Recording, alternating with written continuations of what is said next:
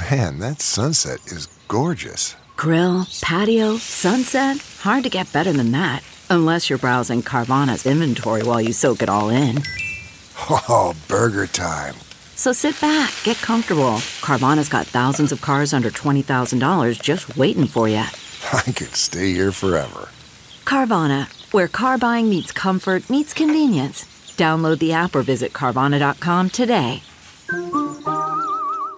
Good morning. I'm Margiela Sword, Fox 2 with your St. Louis news, driven by Bomarito Automotive Group. A man convicted in the brutal killing of his pregnant wife is scheduled to be sentenced today. Bo Rothwell was found guilty in April. He admitted he hit his pregnant wife Jennifer in the head with a mallet in 2019. He says he told her he was having an affair. Rothwell claimed it was not premeditated, but the jury found him guilty of first degree murder. Sentencing is set for 11 this morning. Metro Transit is warning there could be another work stoppage today. Officials say bus service was delayed yesterday because of a labor disagreement with the transit union. They add they are doing everything possible to keep service on all Metro bus routes. Passengers should plan ahead for potential delays up to 30 minutes. St. Louis is expanding its youth summer programs. It's an effort to keep kids safe while school is out. Girls Inc. and VPC are among the groups taking part in the initiative. The Boys and Girls Club is administering the new Summer Fun STL location at Jefferson Elementary.